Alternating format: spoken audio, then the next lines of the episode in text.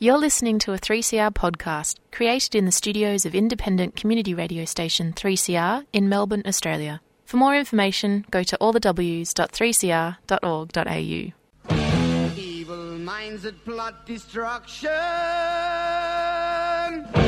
sorcerer of death's construction. In the fields of bodies burning, machine keeps turning. Death and hatred to mankind,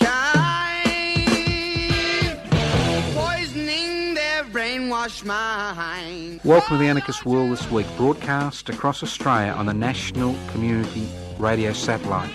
Listen to the Anarchist World this week, Australia's sacred cow slaughterhouse. Listen to analysis of local, national, international events. Listen to analysis you'll never hear anywhere else.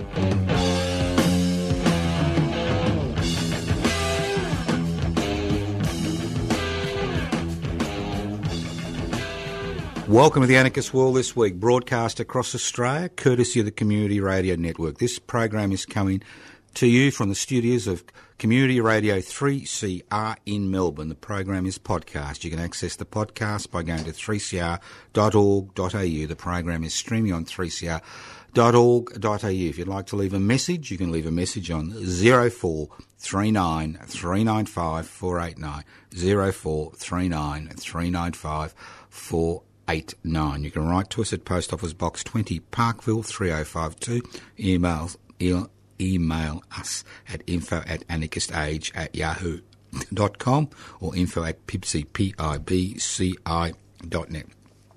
My name is Joseph Toscano. I'm hosting today's program. Anarchy? No, it's not what's happening in Ukraine.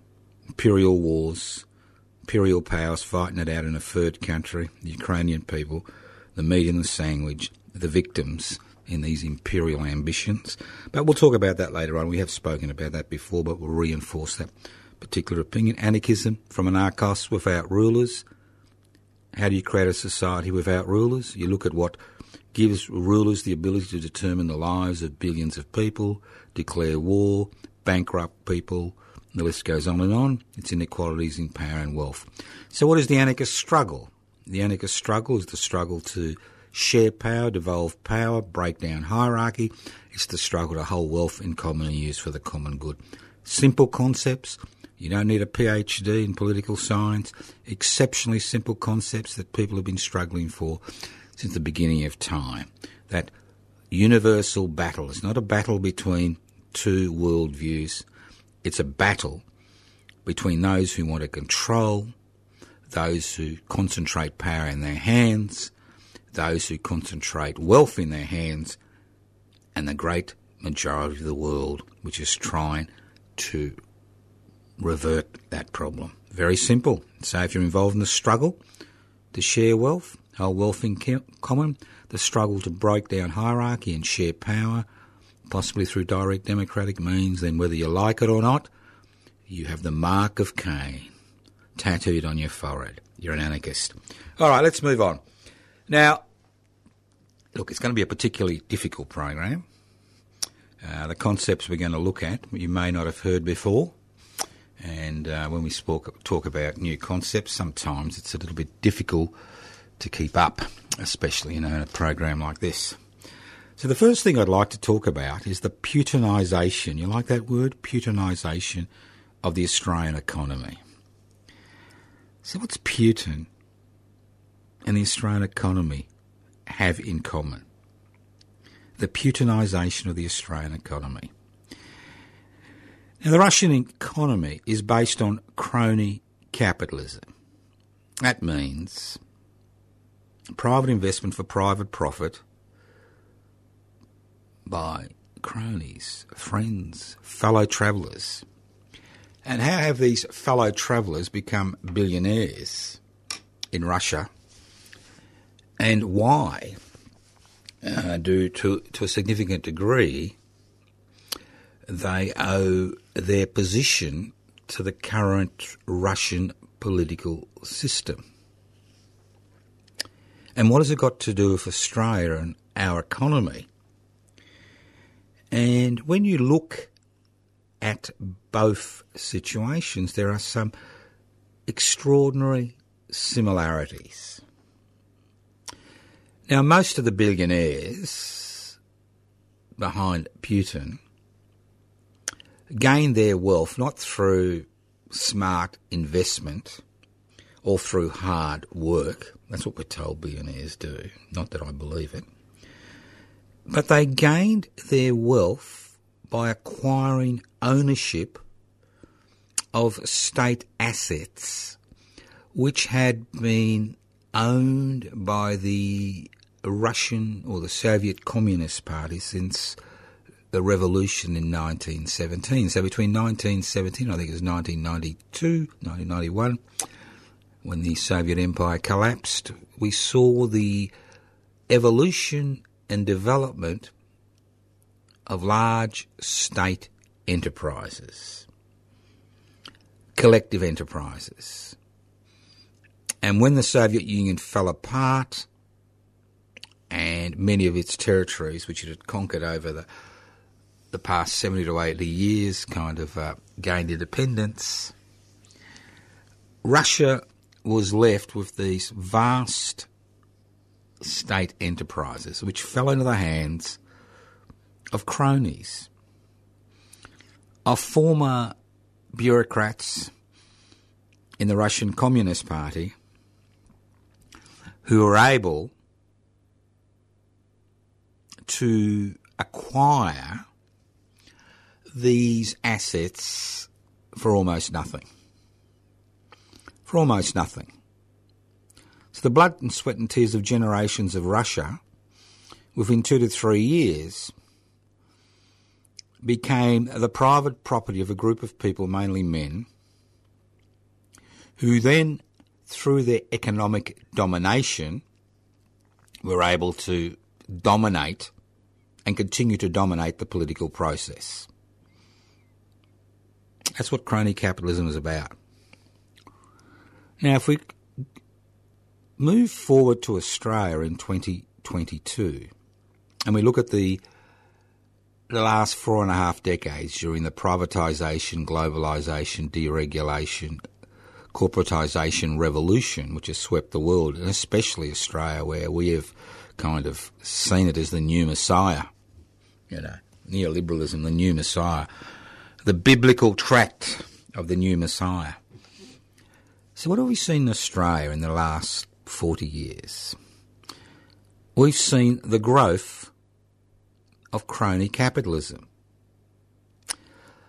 And crony capitalism, which has been built on the back of state assets being privatised,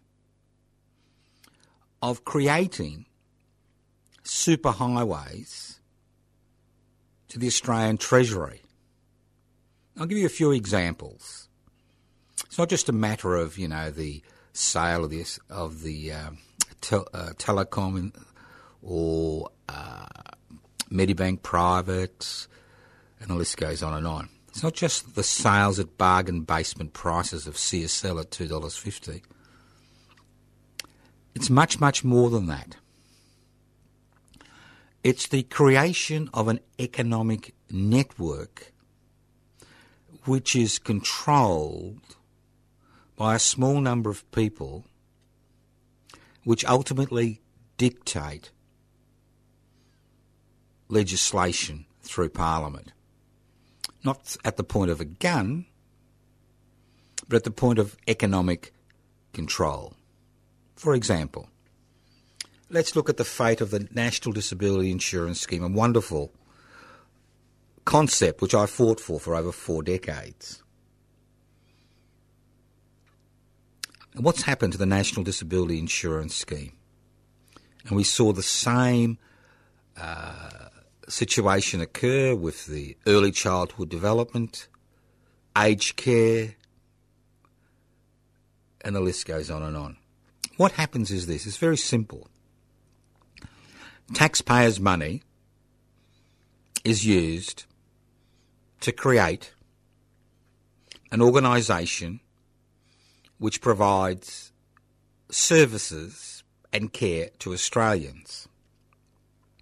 Things like the old unemployment office. What happens is initially that the door is open to private enterprise. That's right, the door is open to private enterprise to invest in inverted commas.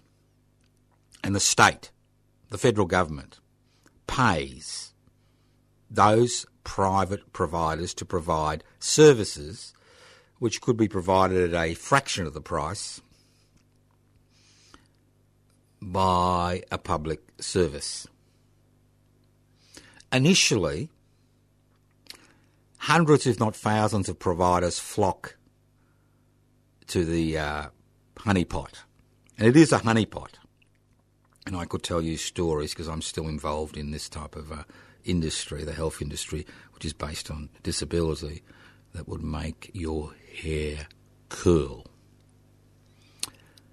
But as time goes by, smaller players go bankrupt, or if they're successful, they're taken over by larger and larger fish.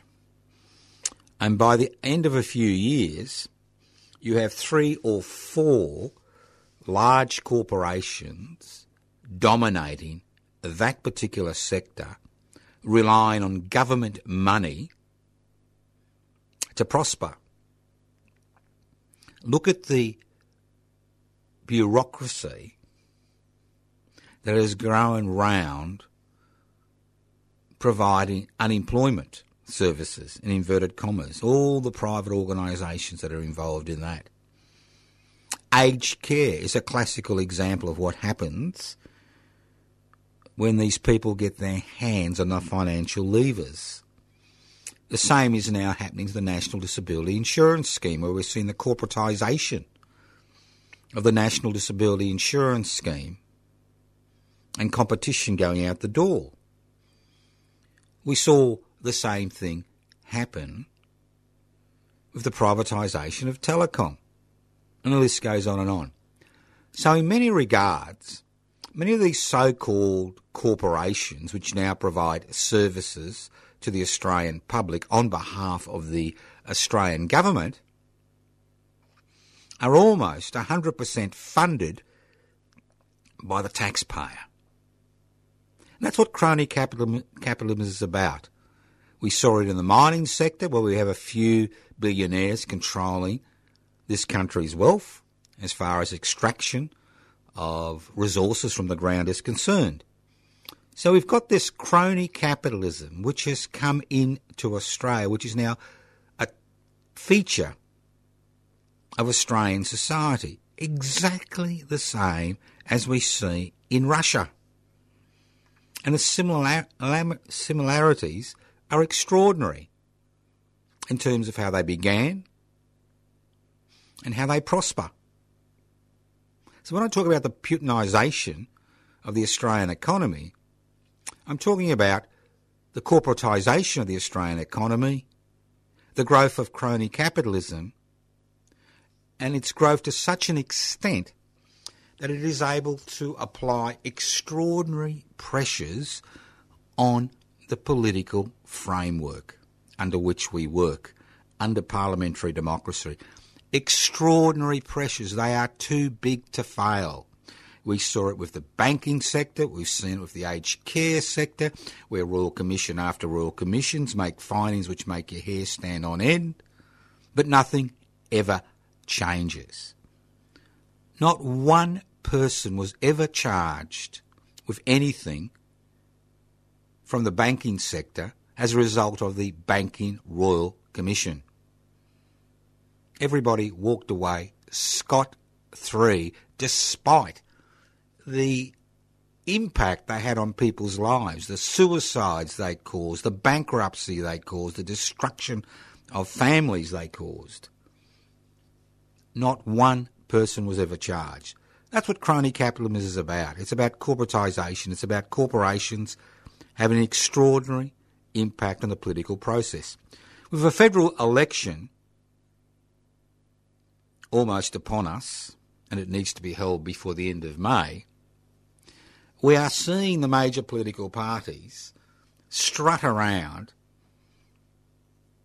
talking about minuscule changes to the consume, defecate, die economic model which we currently think is a sacred text, that there is no other way for things to change.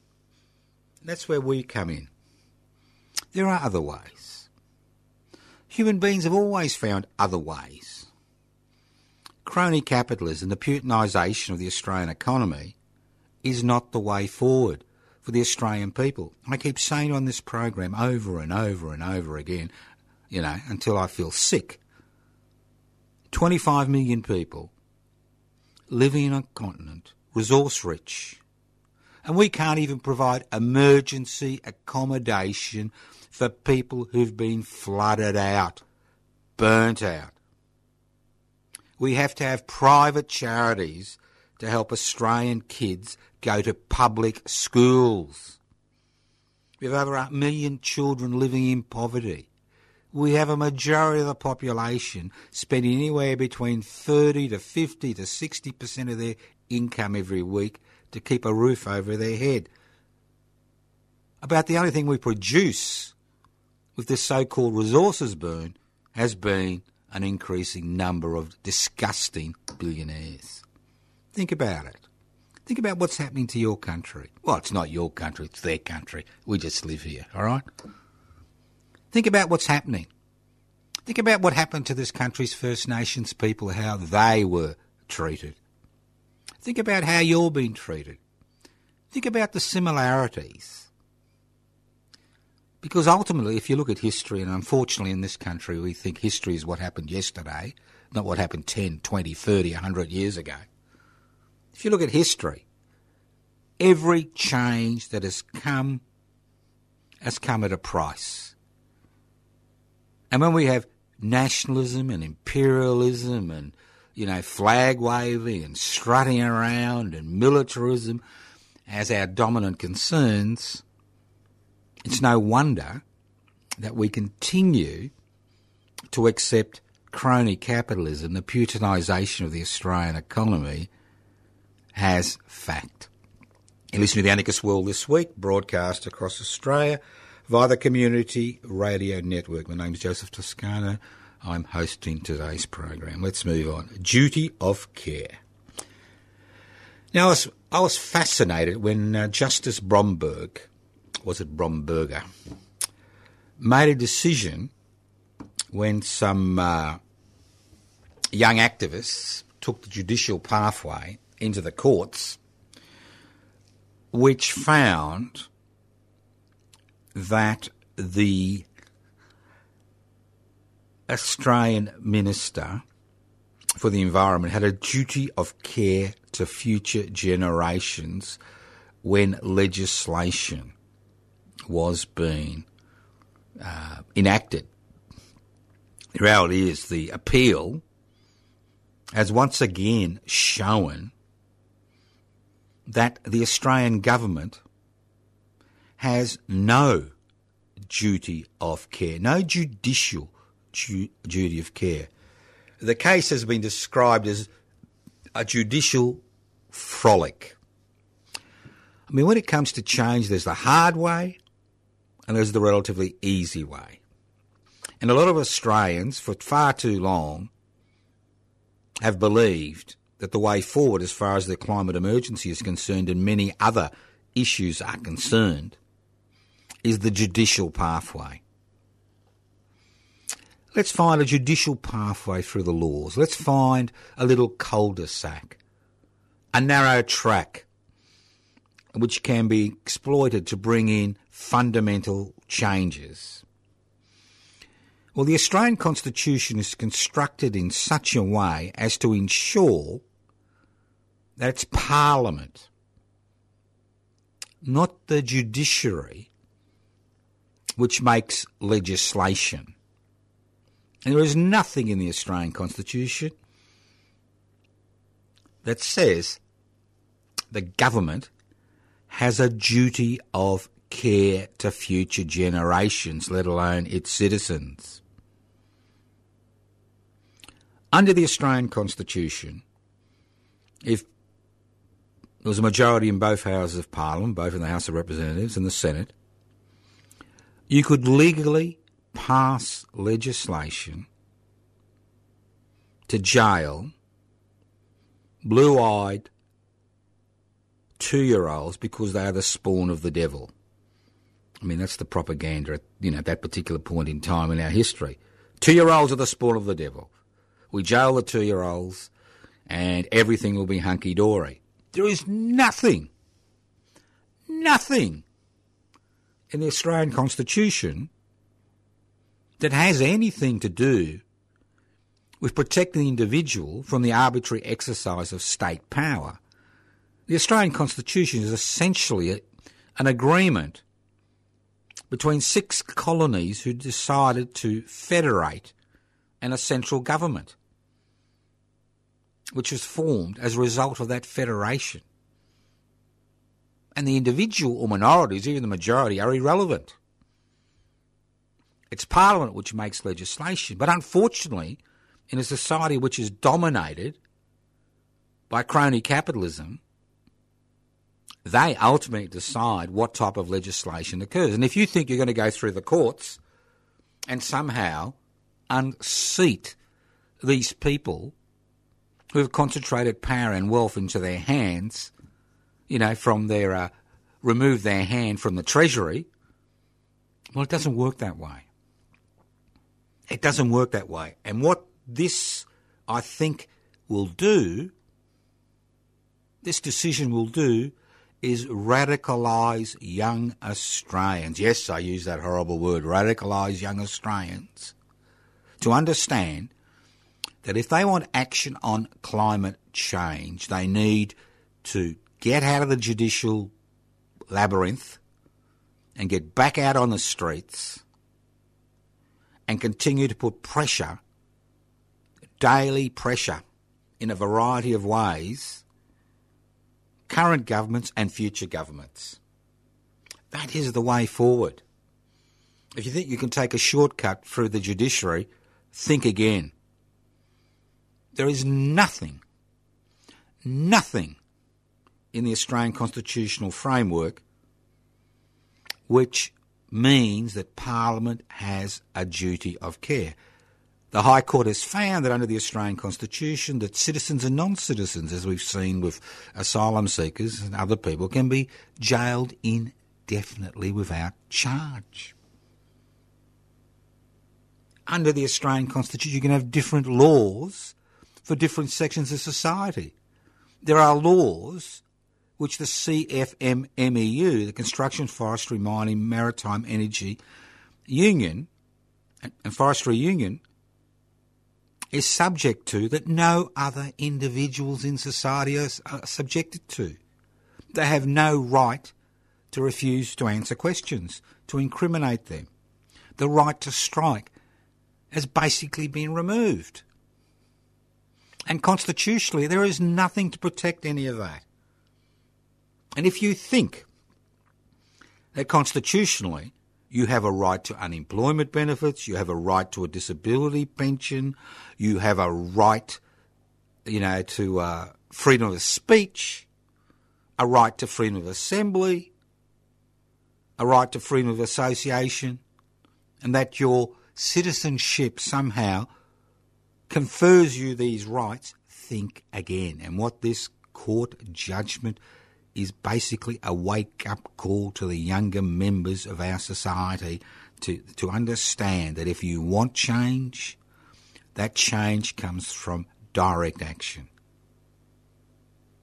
You listen to the Anarchist World this week, broadcast across Australia via the Community Radio Network. This program is streaming on 3cr.org.au. The program is podcast. You can access the podcast by going to 3cr.org.au.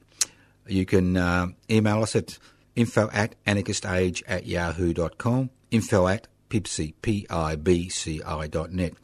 A few Facebook pages, public housing, everybody's business, defend and extend public housing. Uh, Joseph Toscano, Toscano for the public. YouTube channels.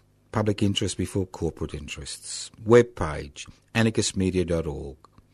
Pibci, P-I-B-C-I.net, and the list goes on and on.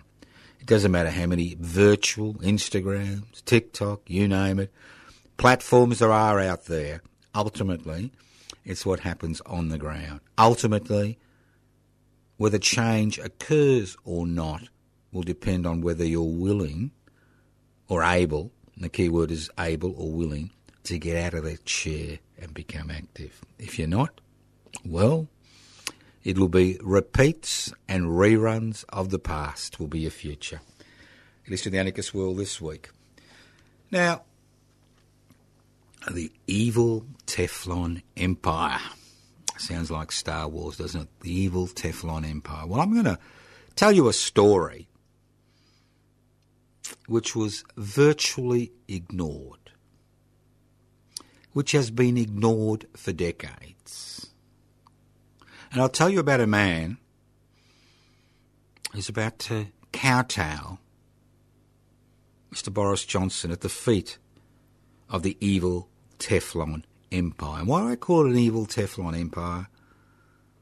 Because irrespective of the horrors that are occurring in Ukraine and Syria and many other places of the world, the institutionalized horrors that occur in the evil Teflon Empire are our making. This is the West's children. We are responsible for the evil Teflon Empire. And what I'm talking about is the House of Saudi. The House of Saudi, which dominates the Arabian Peninsula.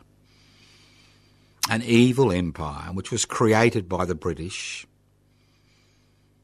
and supported by the United States.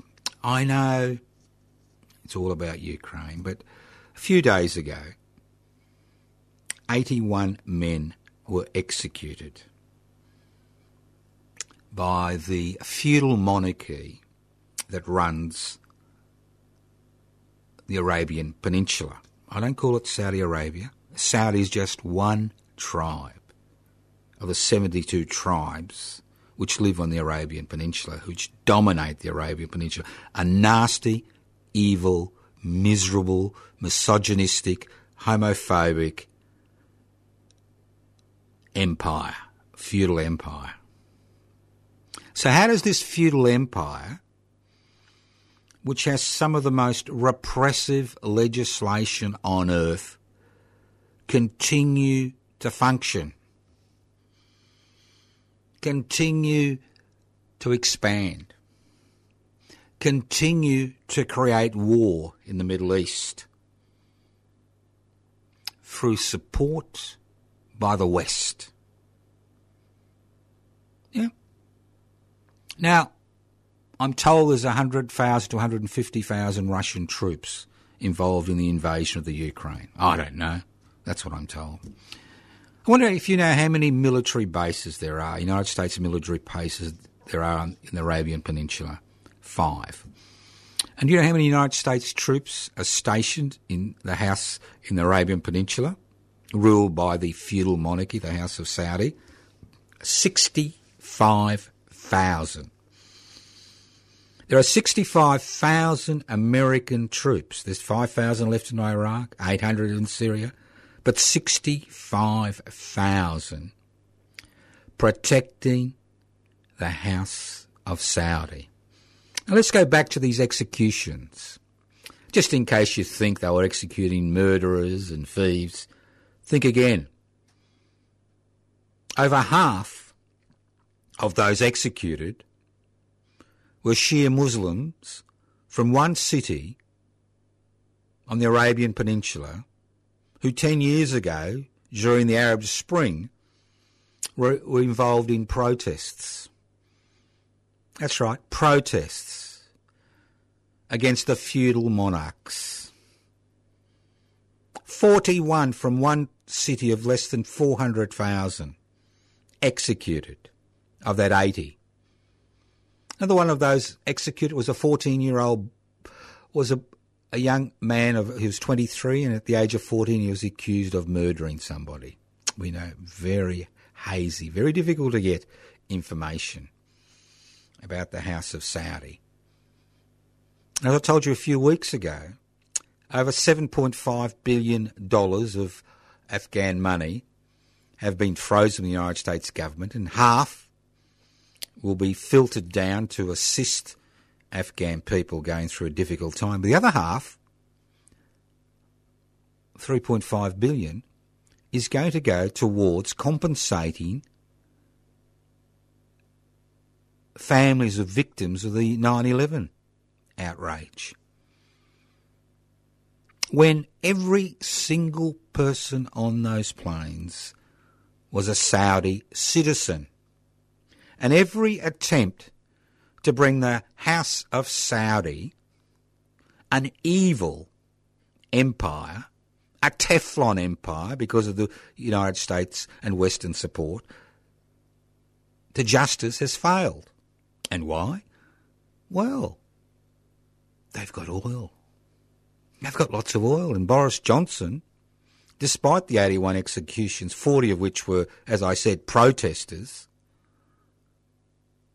is going to kowtow in front of the princes in order to ensure there's a little bit more oil flows in the direction of Britain.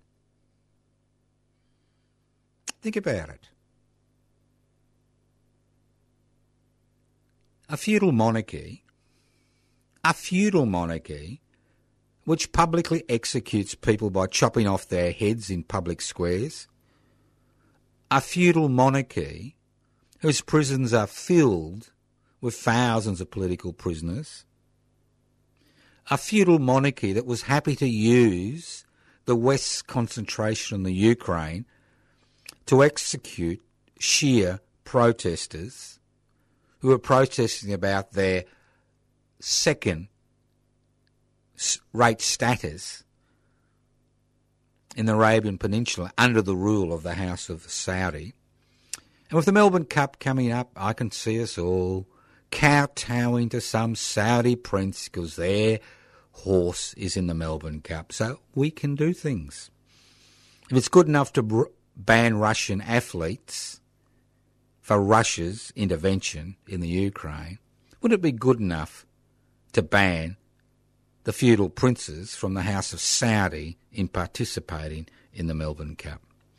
Listing, and just in case you think these are not evil people. Just remember what happened to Khashoggi. He was a critic, a Saudi Arabian critic of the government. He escaped and achieved political asylum in the United States. He had to go back. He went to the Turkish Saudi Arabian embassy in Turkey, was bundled into the back room, suffocated, his body was dismembered by a special force that had been sent for this very reason by, you know, the feudal princes. Then it was liquefied, so there'd be no evidence of his death. These are the type of people which we support and continue to support and ensure that continue to wreak havoc in the Middle East. Look at what's happening in Yemen with the support of the United States government and the mercenaries which are hired and paid for by the House of Saudi. Unbelievable. Unbelievable. And was there any comment by the United States regarding the 81 executed? No. I'm quite confident there would have been it was somewhere else. Listen to the Anarchist World this week, broadcast across Australia via the Community Radio Network. Think about it next time you watch the Melbourne Cup. Think about what we're actually involved in. And why I call them the evil Teflon Empire? Well, it is an evil empire, it is a feudal monarchy, but while the West continues to support them, while the United States has 65,000 American troops stationed in uh, the Arabian Peninsula to protect the House of Saudi, anything that they do is irrelevant as long as they promise to give their oil, or sell, sorry. I use the word nobody gives in this business, sell their oil to the West. So, let's move on to the Ukraine. I know, I mean, the suffering there is enormous. The suffering in Syria over the last 10 years has been enormous. It's enormous suffering. And I feel sorry for the Ukrainian people because they are now the meat in the sandwich in an imperial war. These are imperial wars. These are not ideological wars. These are wars of domination. These are wars about resources. These are wars. And the Ukraine, under its government, which was not willing to compromise, now finds itself in a situation where its infrastructure and people are being bombed back to the Dark Ages. This is a proxy war. And we saw these proxy wars play out during the last imperial period when the Soviet Union and the West had proxy wars in the Congo, in Angola, in Mozambique, in Nicaragua, and the list goes on and on. Now we have a proxy war in the Ukraine. On the one hand, you've got the Russian government under Putin, which has imperial aspirations, aspirations to dominate, invade other sovereign nation states, possibly, as they say, for their own protection, but more importantly, to access important resources. The Ukraine has always been known as the bread bowl of the West and of Russia. And on the other side, you've got the United States, which goaded and pushed the government of the Ukraine not to enter into negotiations with the Russians before this unnecessary war broke out. Now, obviously, the United States knew what was happening.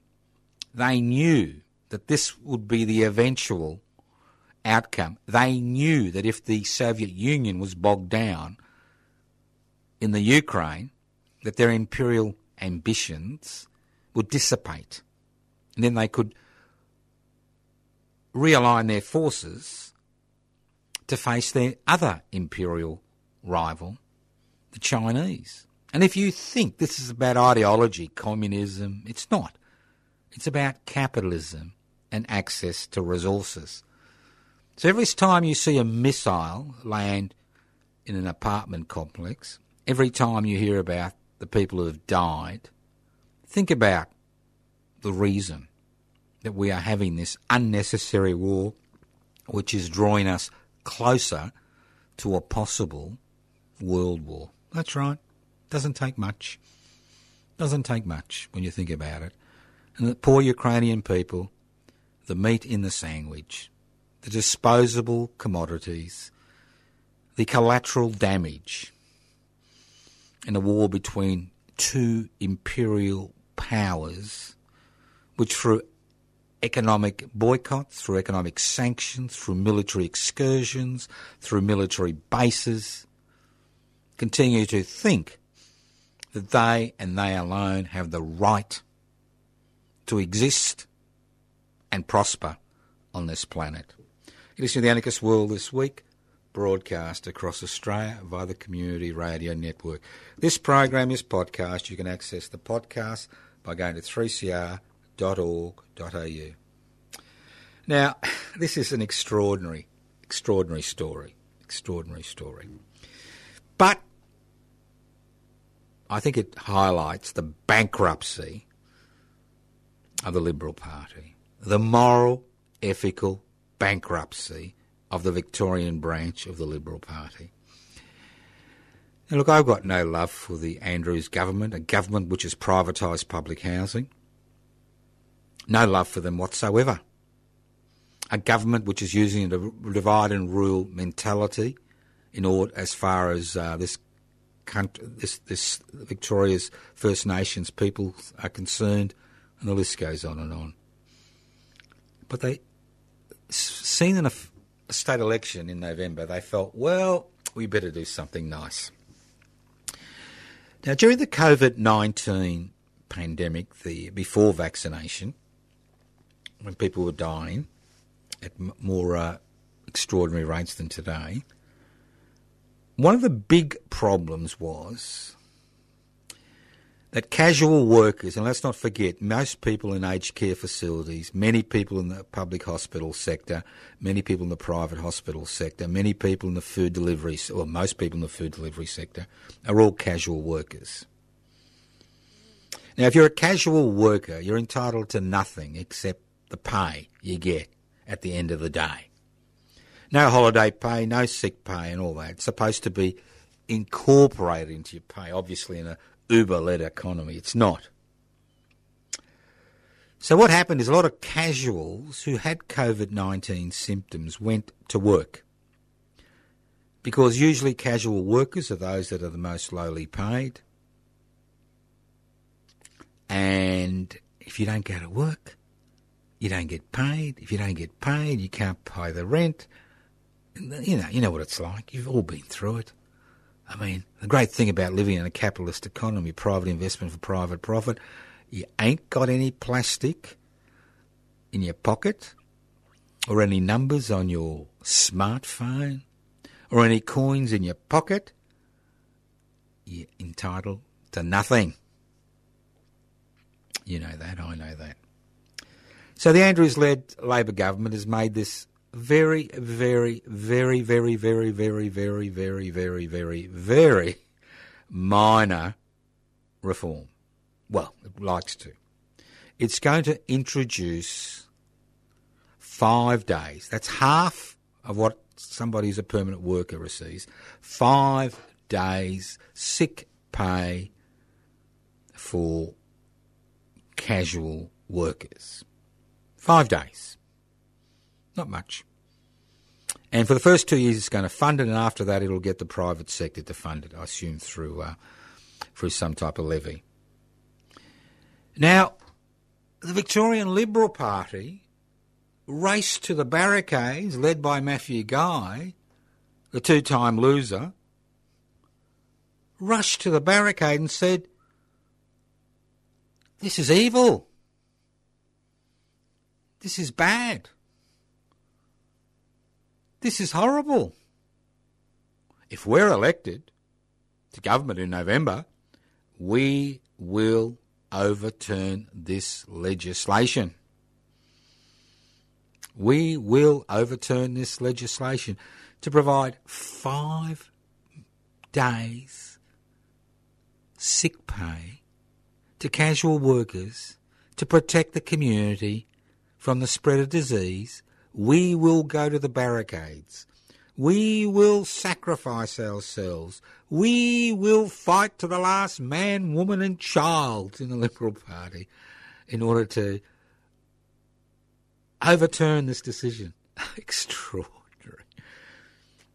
I'm laughing because it really highlights the moral bankruptcy, the ethical bankruptcy, the stupidity, the ignorance of the Victorian Liberal Party, a party which is now dominated by religious fundamentalists, neoliberals, and IPA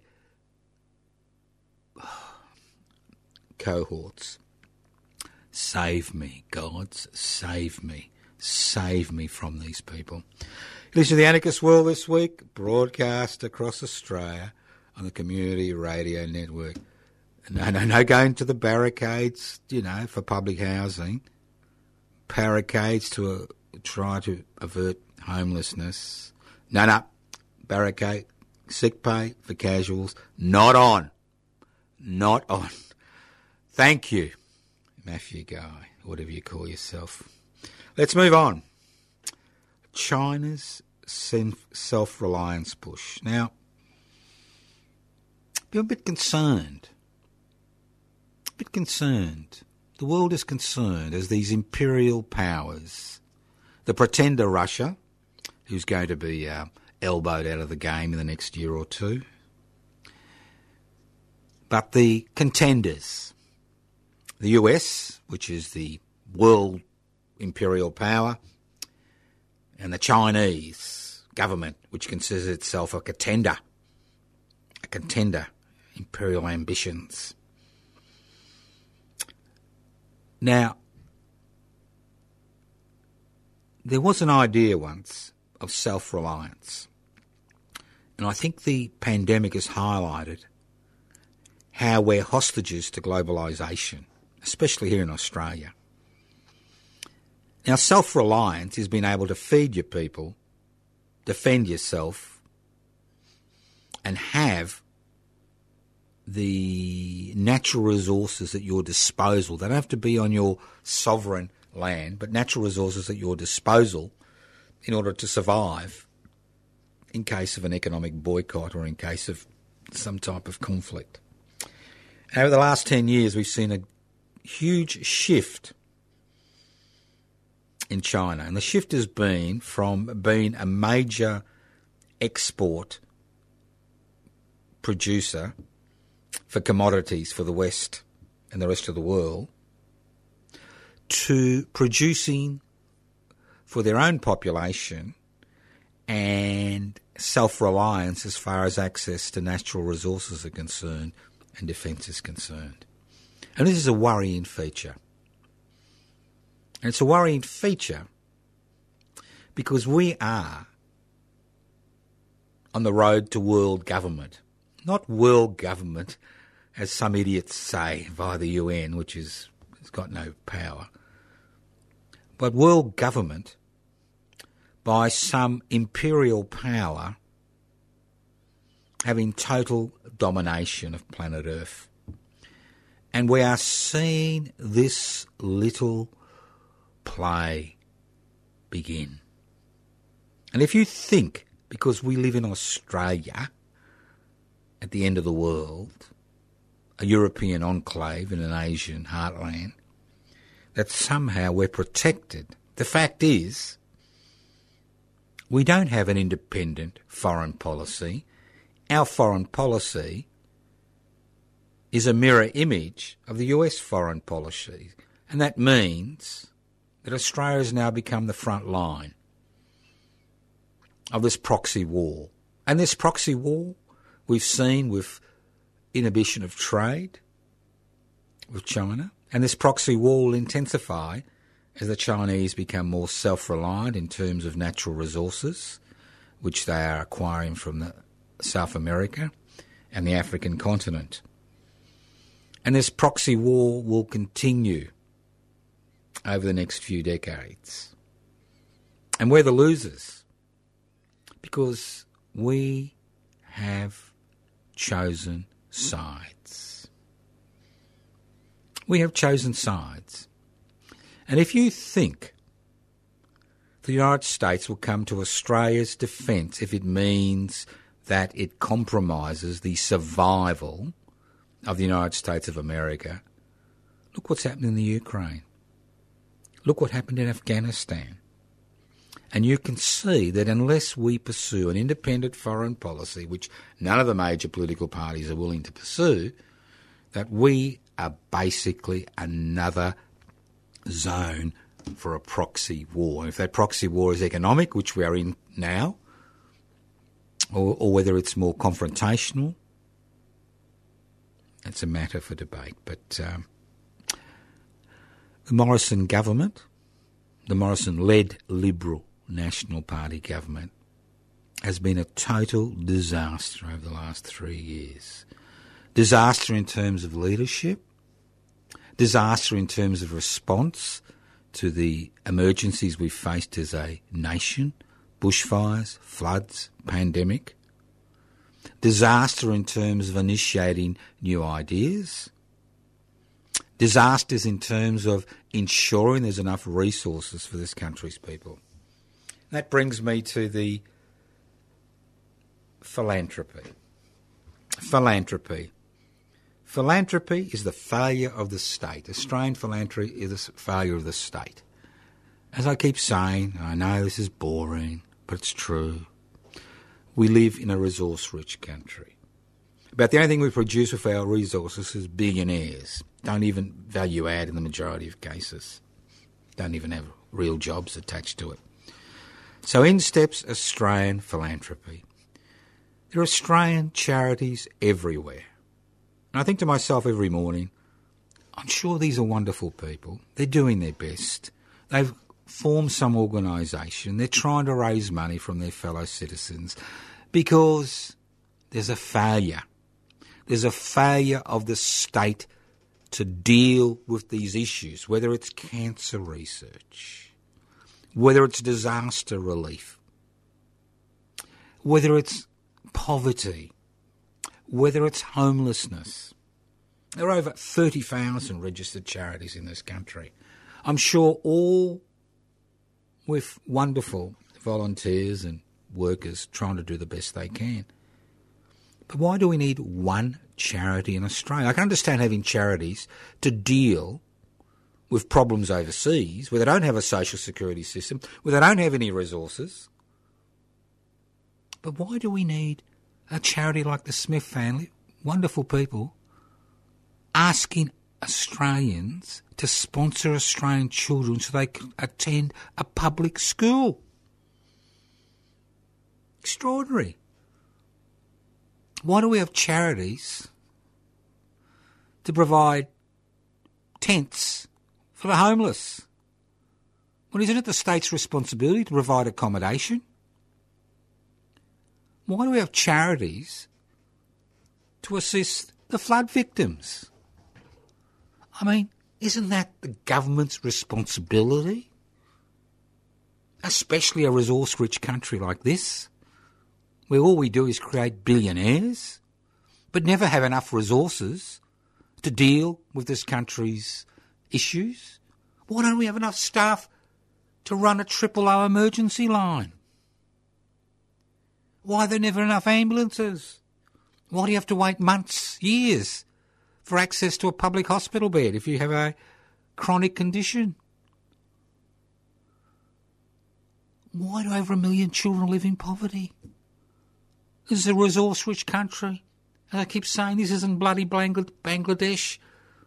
For huge population which has taken in a million refugees from Myanmar, ah, oh, we'd put them we'd put them. Who knows what we'd do if them? If there was a million refugees coming here, I'm sure we'd have the uh, we'd have machine guns on every headland to uh, warn them off.